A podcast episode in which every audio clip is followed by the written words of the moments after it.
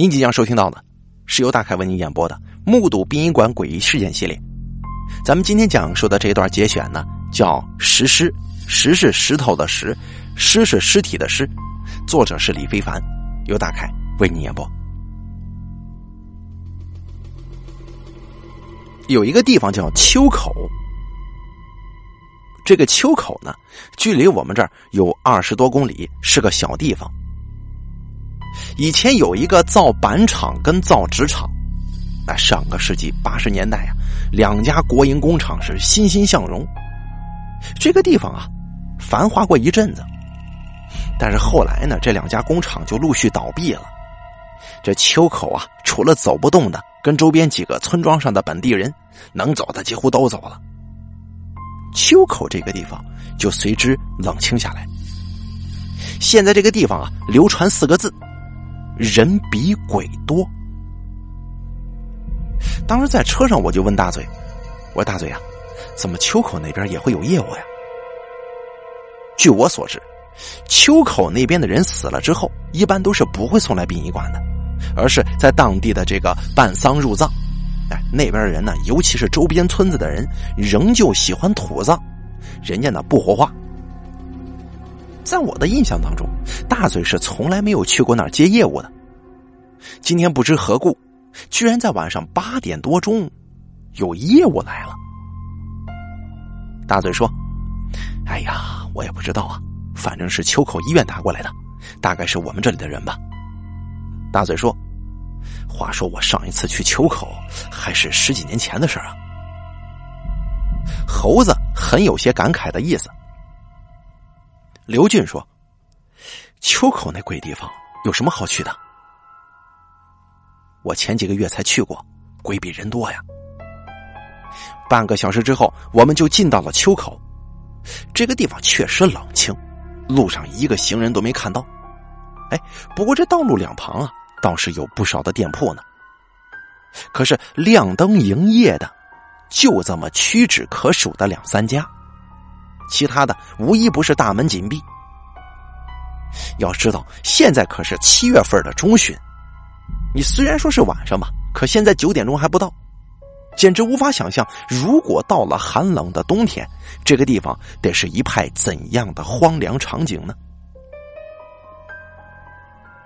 这道路两旁倒是有路灯，可是这路灯形同虚设，一盏亮的都没有。驶过黑漆漆的马路，大嘴拐弯进了一条更黑的区域。看起来呀，那像是一片较为开阔的地方。我问道：“哎，这这什么地方啊？”猴子说：“这里呀，以前是篮球场跟电影院。”哎，猴子，你怎么这么熟悉呢？哎呀，我大姨以前在这儿的造纸厂上班，小时候我经常过来。经过篮球场跟电影院，面包车折入了一条小道。这路面上坑坑洼洼的，车子颠簸的很厉害。大嘴一边小心翼翼的控制方向盘，一边骂：“真他妈的，这条烂路，我他妈就搞不懂了！这里的医院当初干嘛要建设在这么偏僻的地方？人家来看个病什么的，得多麻烦呢！”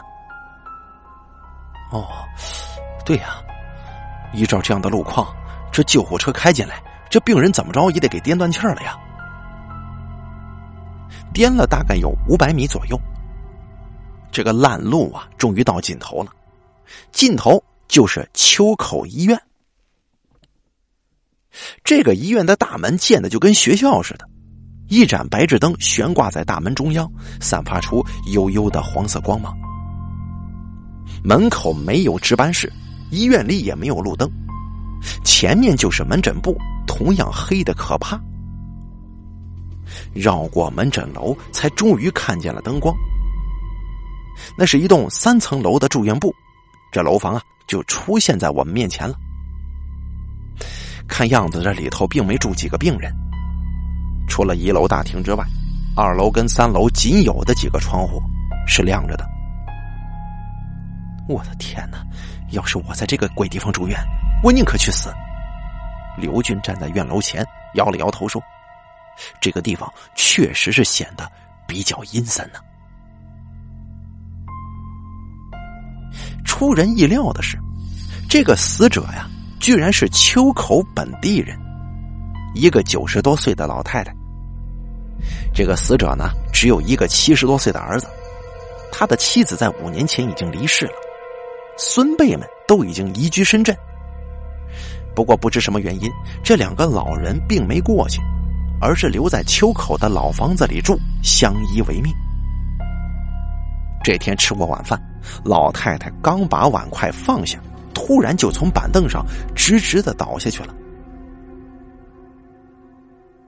有一个姓刘的男医生对大嘴说：“他自己也是一个七十多岁的老人家，能做什么呢？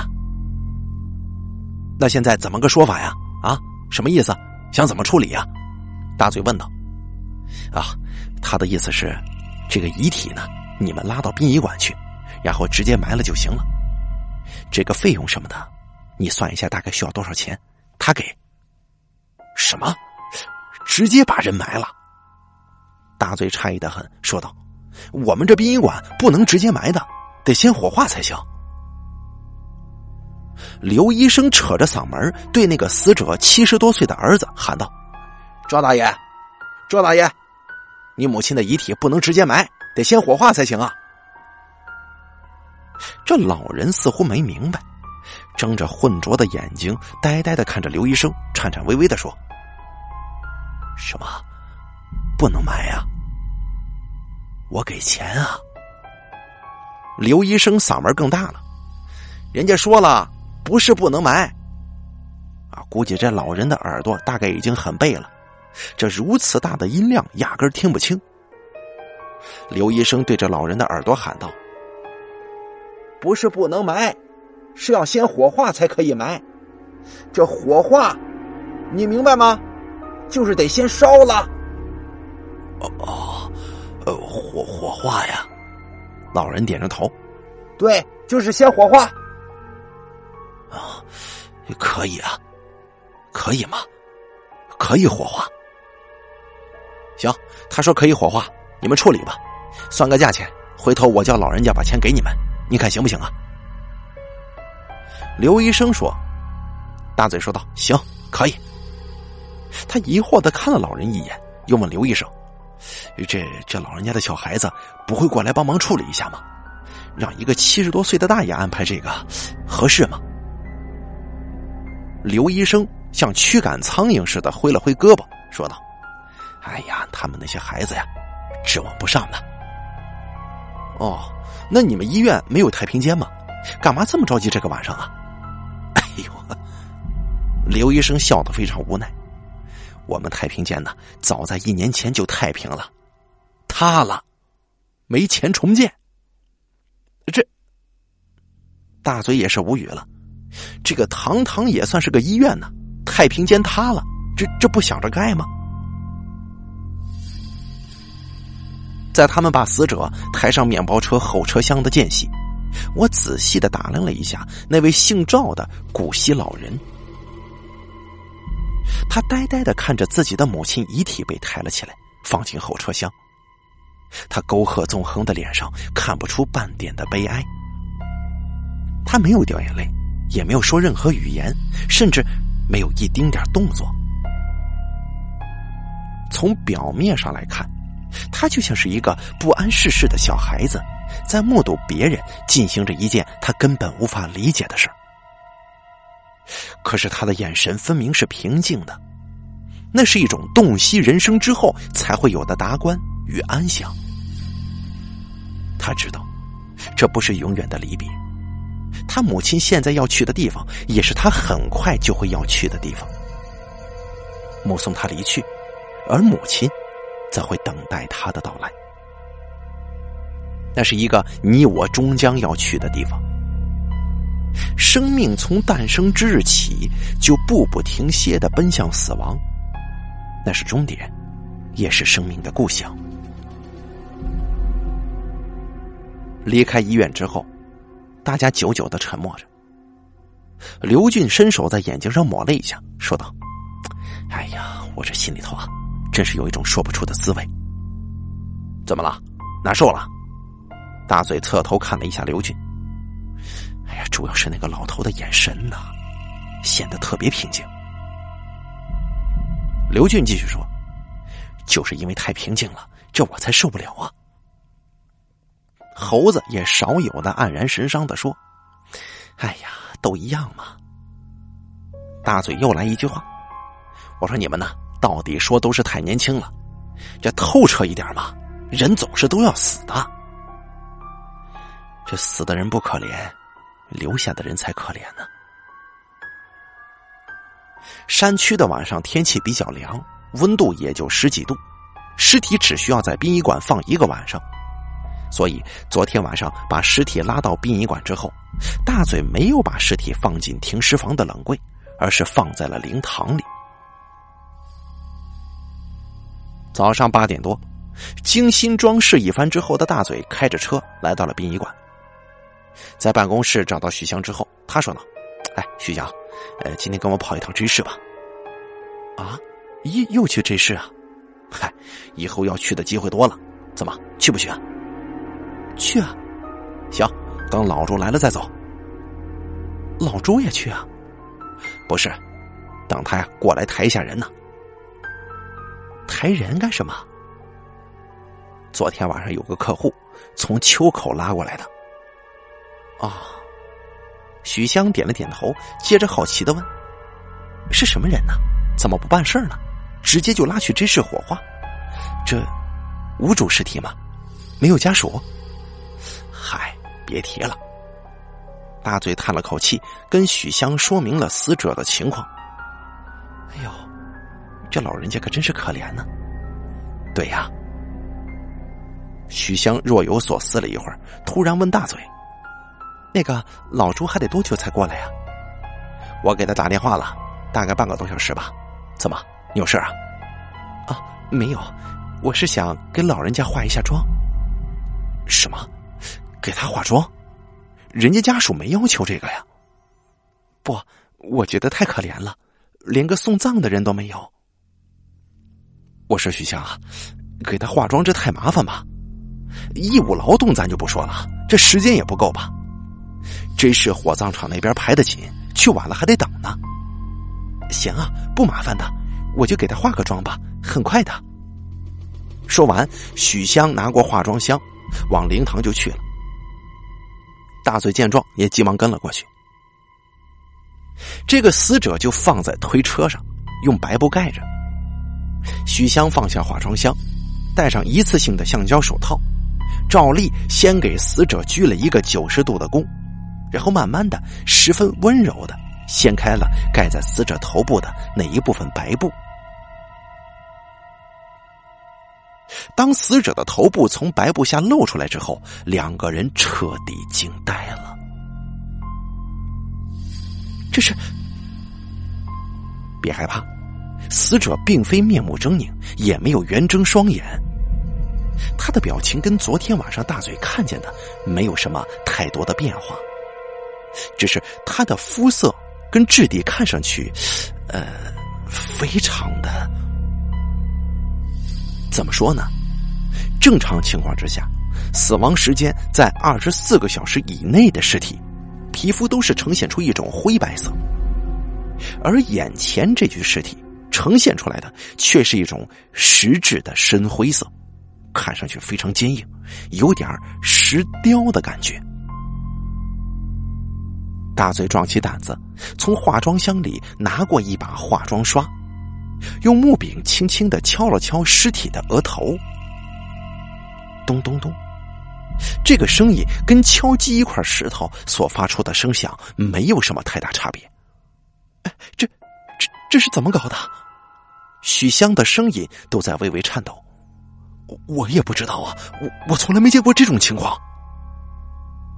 接着，两个人急忙检查了尸体的其他部位。结果，其他部位无一不是变成了坚硬的石头。也就是说，原本好端端的尸体，在殡仪馆放了一个晚上之后，居然变成了一个石雕一般坚硬的石化尸体。不一会儿，副馆长老朱过来了，他看见石化的尸体，还以为大嘴从哪儿搬来一座石雕人像呢？直到惊动了所长张阿八。他先是小心翼翼的观察了尸体五分钟，接着小心翼翼的绕着尸体走了两圈，随后又小心翼翼的用木棍轻轻碰了碰尸体的胳膊，再然后又小心翼翼的问大嘴：“我说，这怎么回事？我我也不知道啊。他怎么死的？自然死亡。这吃过晚饭之后，突然一下，这这人就没了。”这死者生前怕是得过什么病吧？张阿爸问道。那那有什么病能让人死了之后变得跟石头似的？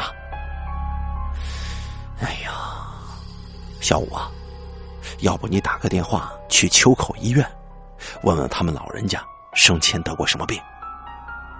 哦，好吧。说完，大嘴走到门口，给秋口医院的刘医生打去电话，但是。从刘医生那儿得到的答复是：这老人家生前除了血压有点高，其他的没什么毛病。大嘴问道：“这这血压高会让人死了之后尸体变得很硬吗？”哈 哈人死之后尸体当然会变得很硬的，这个你怎么会不清楚呢？刘医生在电话那头就笑了，好像是大嘴问了一个白痴的问题。不是我我我是说那个尸体变得非常硬，就就像石头一样。你说什么？像石头一样硬？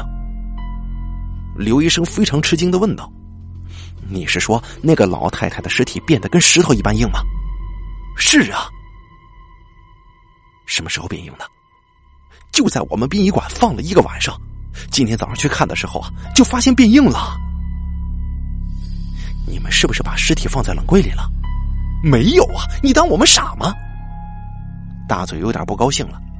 这刘医生他妈不知怎么想的，总把他当傻子来看。这尸体放进冰柜会冻得梆梆硬，难道他大嘴会不知道吗？那那这个这个就不好解释了。就是说，他生前除了高血压之外，没有其他毛病，对吗？啊，大概是吧。至少我就只知道这么多了，不过我从来没听说过有什么病会让人死了之后变得像你说的那么硬啊！是啊，这所以蹊跷啊！那你看，我要不要把这个情况跟他儿子说一下呢？算了吧，人都已经死了，变成什么样不也是死的吗？不放心的话，你们可以叫其他的医生过来看一下。要不去跟老头子说了，他这么大年纪人了，万一挺不住呢？啊，行吧，谢谢你啊，刘医生。说完，大嘴挂掉电话。那边怎么说呀？啊，一样。刘医生也不知道怎么回事，就说这老太太生前没得过什么大病，就是血压有点高。不过那刘医生也说了，不管得了什么病，也不至于变成这样。哎呀！这可真是邪了门了，张阿巴喃喃的说：“哎，所长，要不我们找医院的人过来看看？”所长想了想说：“那我给医院的孙主任打个电话过去吧。”巧的是，这会儿啊，卫生部门正在搞什么医院之间的对口支援，这省里的大医院下来了几位医生，现在正在我们医院。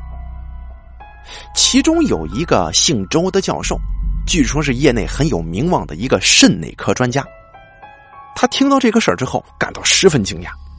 接着呢，他就带了几位医生跟孙主任一同来到了殡仪馆。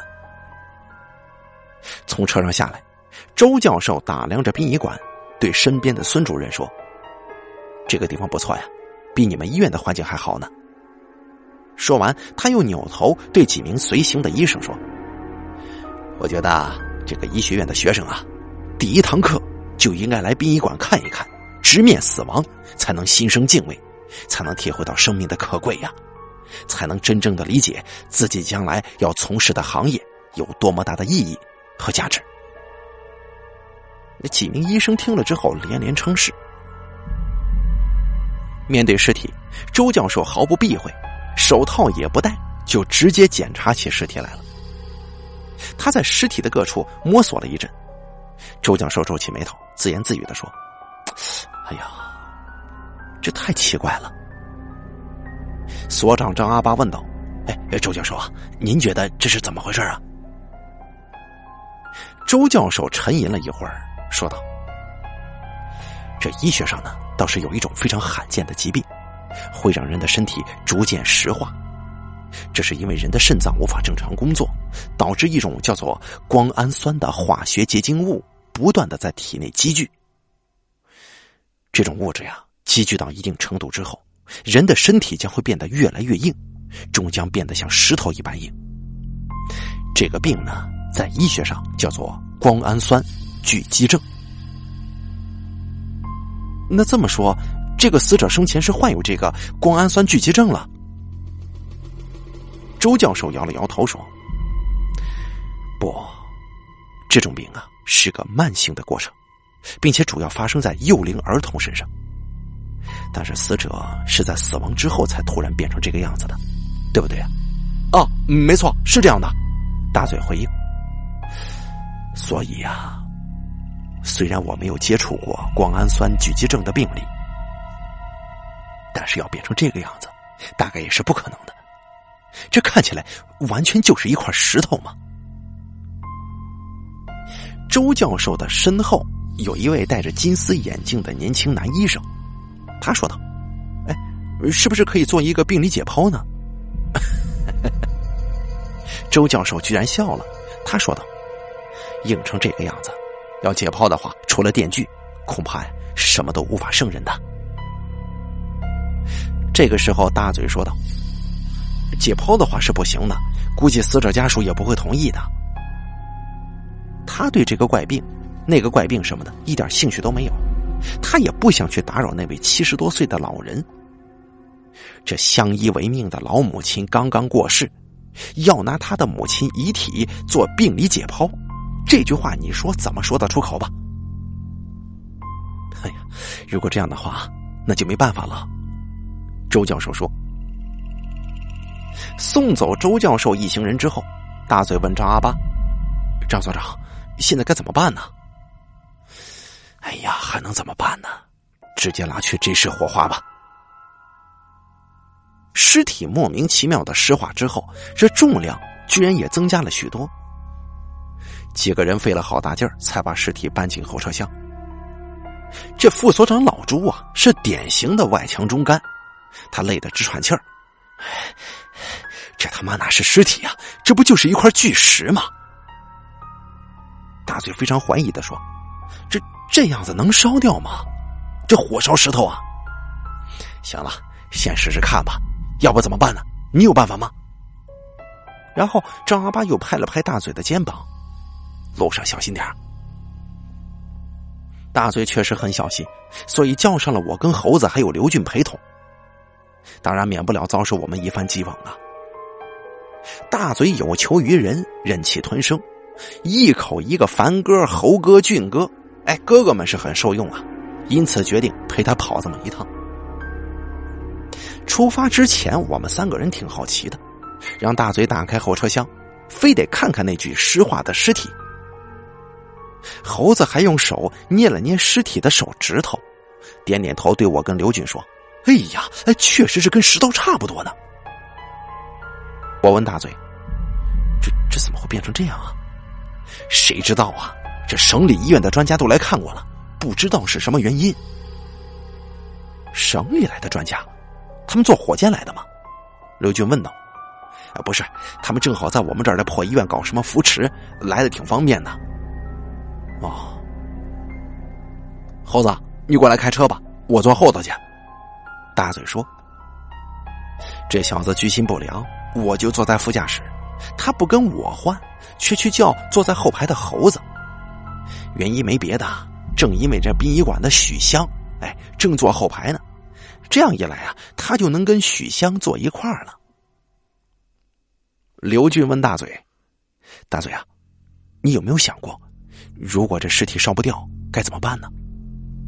这尸体烧不掉，只能拉回来了。大嘴说：“怎么还想再拉回来？”对呀，没办法，你烧不掉，只能拉回来直接埋了。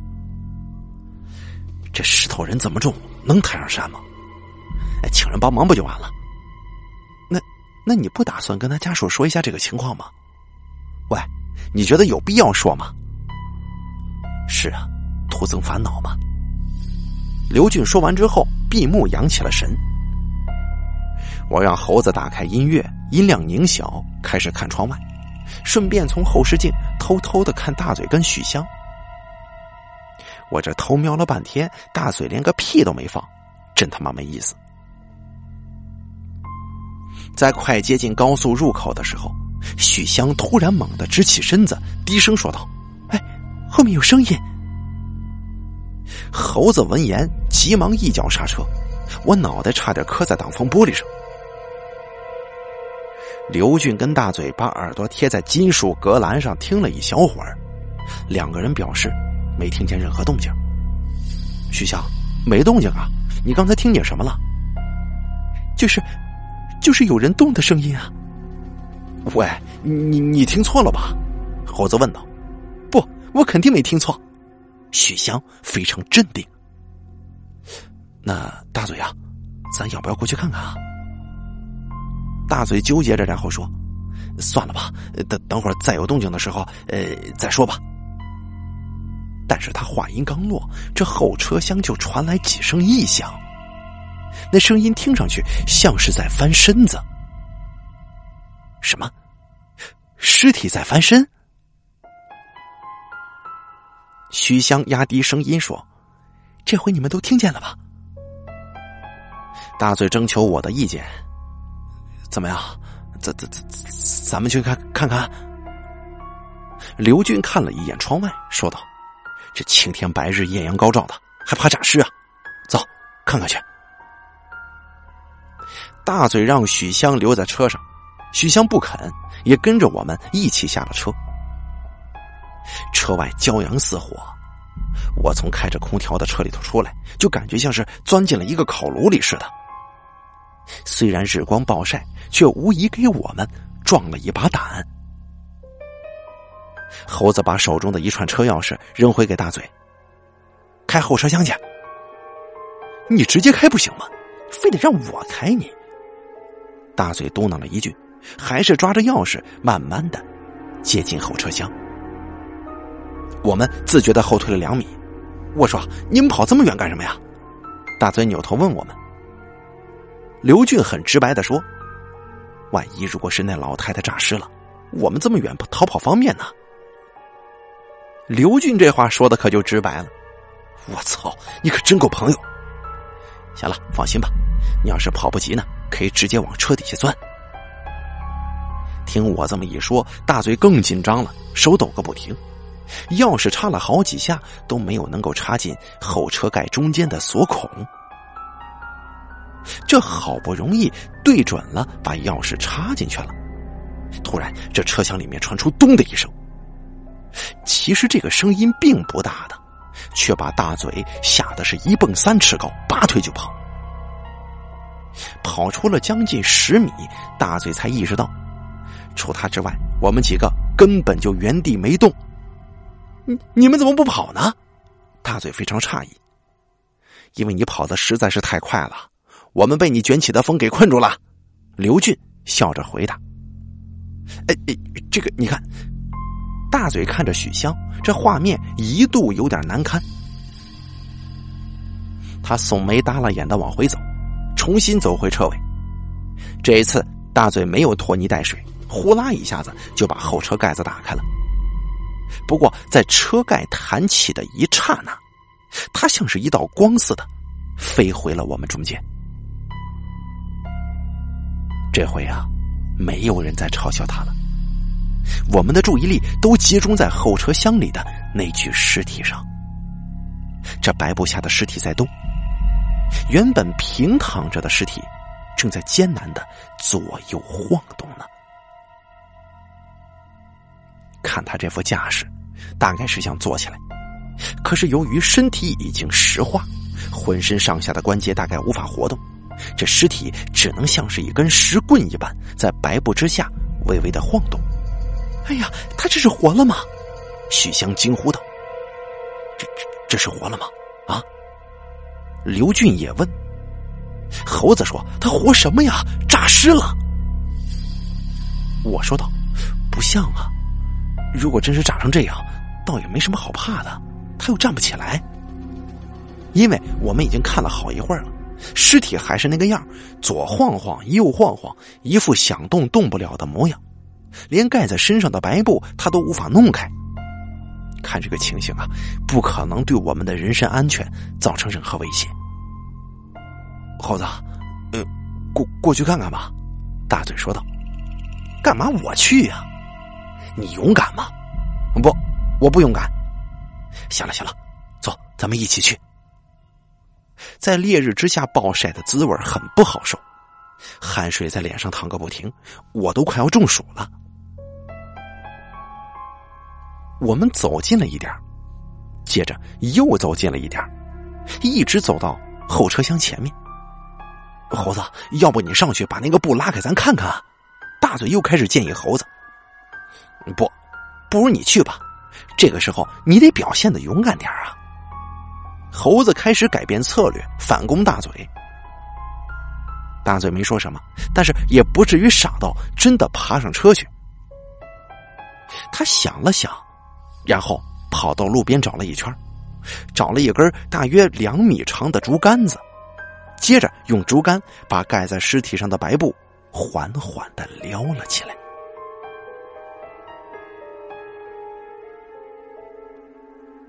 尸体终于暴露在我们眼前了。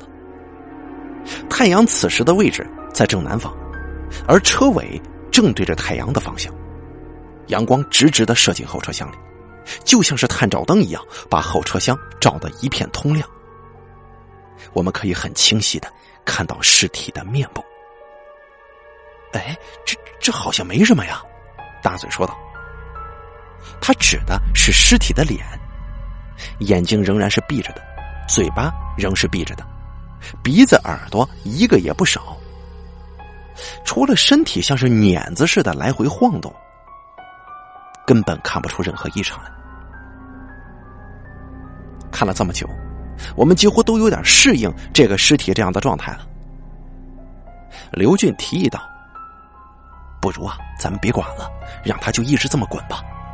到了这时，一把火烧了了事儿了。”大嘴苦笑着说：“哎呀，关键是这个样子，谁敢上去抬啊？啊，总不能在咱们车上烧吧？那现在怎么办呢？让我想想，你快点想啊！这这，我都快晒昏过去了。”猴子叫着，我们跑到路边的树荫底下躲太阳。这后车厢的盖子仍然是敞开的。来，抽支烟再说吧。刘俊摸出香烟，除了许香之外，一人一支，吞云吐雾的抽起来了。我说：“你们还有闲心抽烟呢？”许香感到非常不可思议。你不懂，越是这种时候，越需要抽烟的。猴子说：“为什么呀？”因为香烟有助于思考，办法是想出来了吗？猴子回答。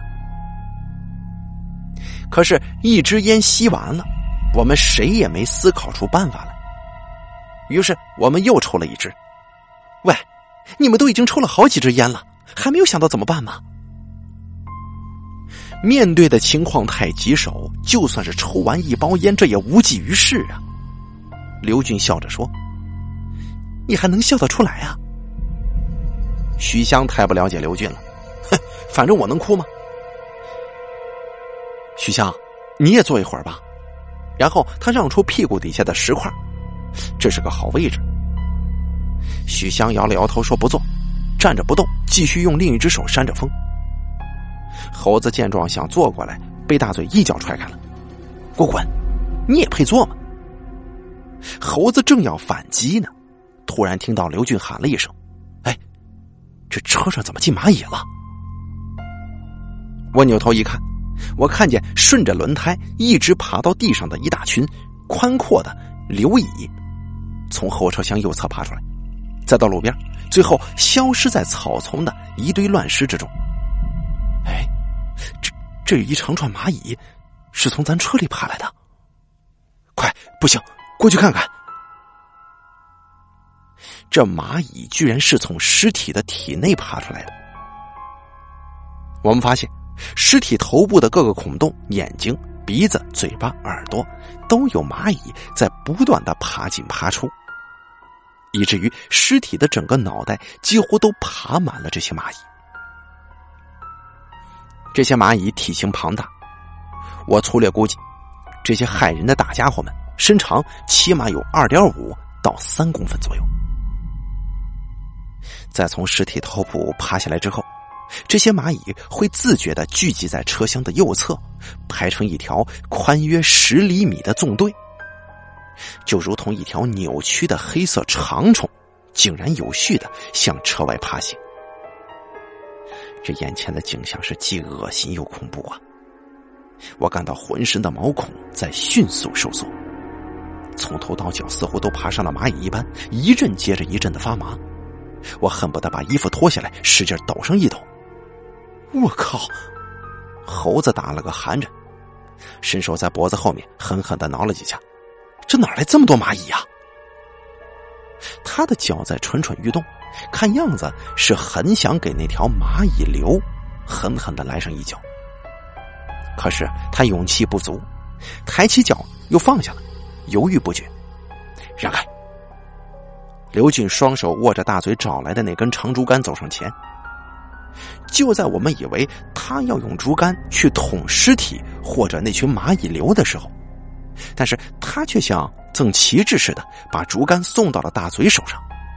来。你来，怎么又是我呀？这本来就是你的事儿。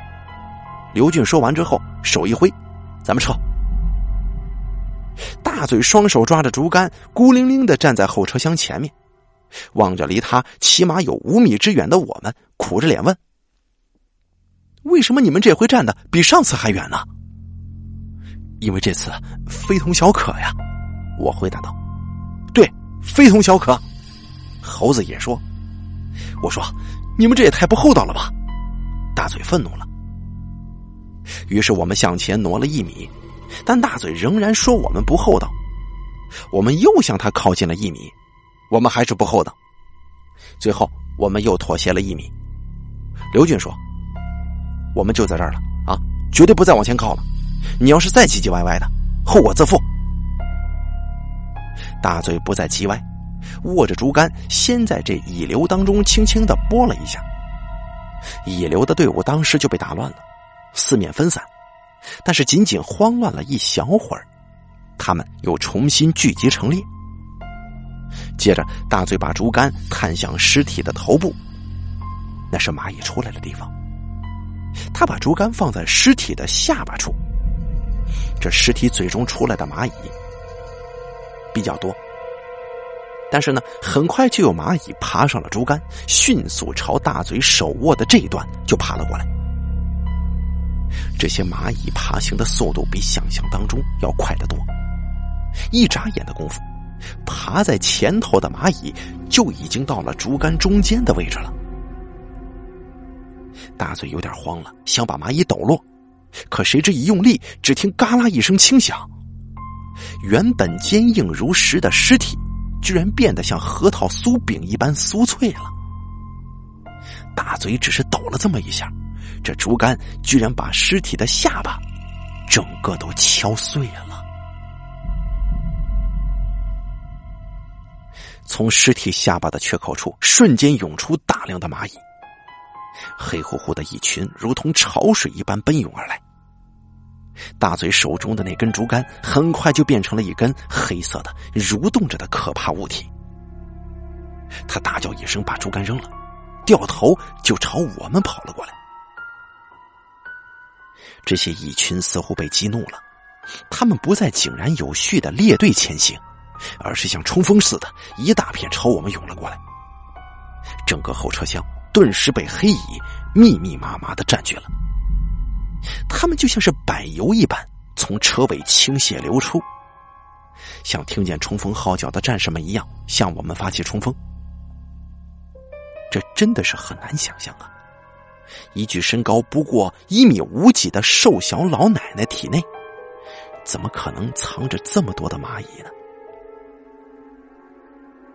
那一瞬间，我想到了非洲的食人蚁，想到他们爬上我的身体，撕咬我的皮肉，把我嚼得连骨头渣子都不剩的惨状，我埋没了二十多年的短跑天赋顿时就被激发了。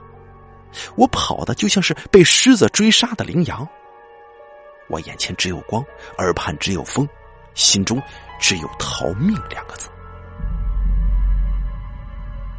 等大嘴发现那些黑蚂蚁不再追赶我们，并大声喊着让我们停下来的时候，我这才发现，我与跑在后面的大嘴跟许香距离已经有二十多米了。我有点不好意思，但仍然心有余悸。我从小就害怕昆虫这类动物。回头看看刘俊跟猴子，跟我差不了多远，我这心里呀才心安理得了一些。我说：“你们跑跑这么快，这这至于吗？”大嘴开始上气不接下气的数落我们三个人。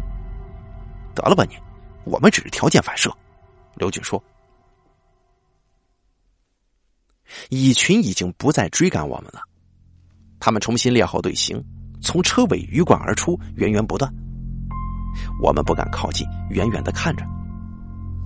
大概过去了五分钟，啊，也许这个时间会更长。”这看似无穷尽的蚂蚁队列，终于到了尽头。直至蚁队的后面一截小尾巴隐没在草丛之间，又过去了十几分钟之后，我们才向面包车稍微靠近了一点点。估计那些蚂蚁都跑完了，大嘴说道。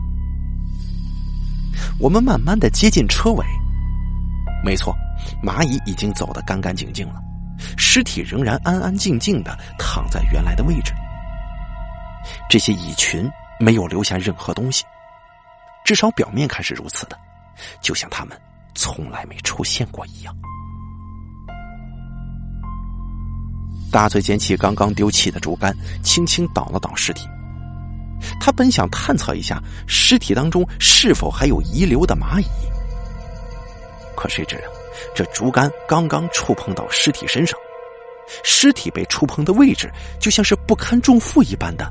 塌陷了，简直就像是一块不堪一击的豆腐，或者说是一块完全风化的岩石。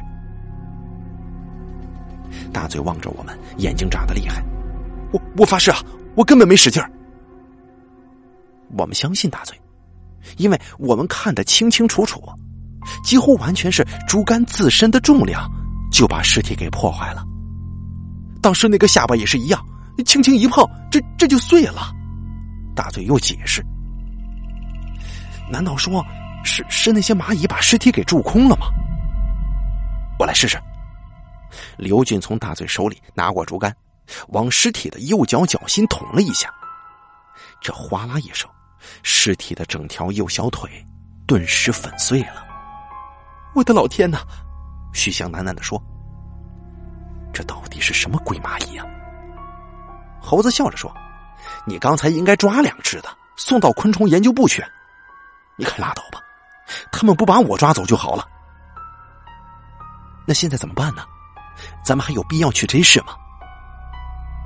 刘俊说：“还去个屁呀！都这样了，还有必要烧吗？用棍子捣几下就成粉末了，比烧的还干净呢。”那你的意思是？大嘴望着刘俊。我刚才不是说了吗？直接用棍子捣成粉，然后装进骨灰盒，埋了。嘿，哎，行，这火化钱都给省了。我说这样行吗？大嘴表示很为难，又望着许香：“你别看我呀，我也不知道怎么办。”行了行了，就按我说的办吧。那那咱们现在回去吗？当然回去啊。行，走走吧。回到殡仪馆的时候，已经是正午了。张所长跟老朱已经走了。大嘴拿过来一把铁锹，从尸体的腿部开始按压，一直按压到头部，直到尸体彻底变成一堆鸡粉。整个过程毫不费力。大嘴说道：“哎，就像是压棉花糖似的。难道说他生前体内就已经有这些蚂蚁了吗？”刘俊说。哎呀，有可能啊！我天哪，这这可吓人了。这怎么说呢？大千世界，无奇不有吧。好了，目睹殡仪馆诡异事件之实施演播完毕。作者李非凡，由大凯为您演播，感谢您的收听。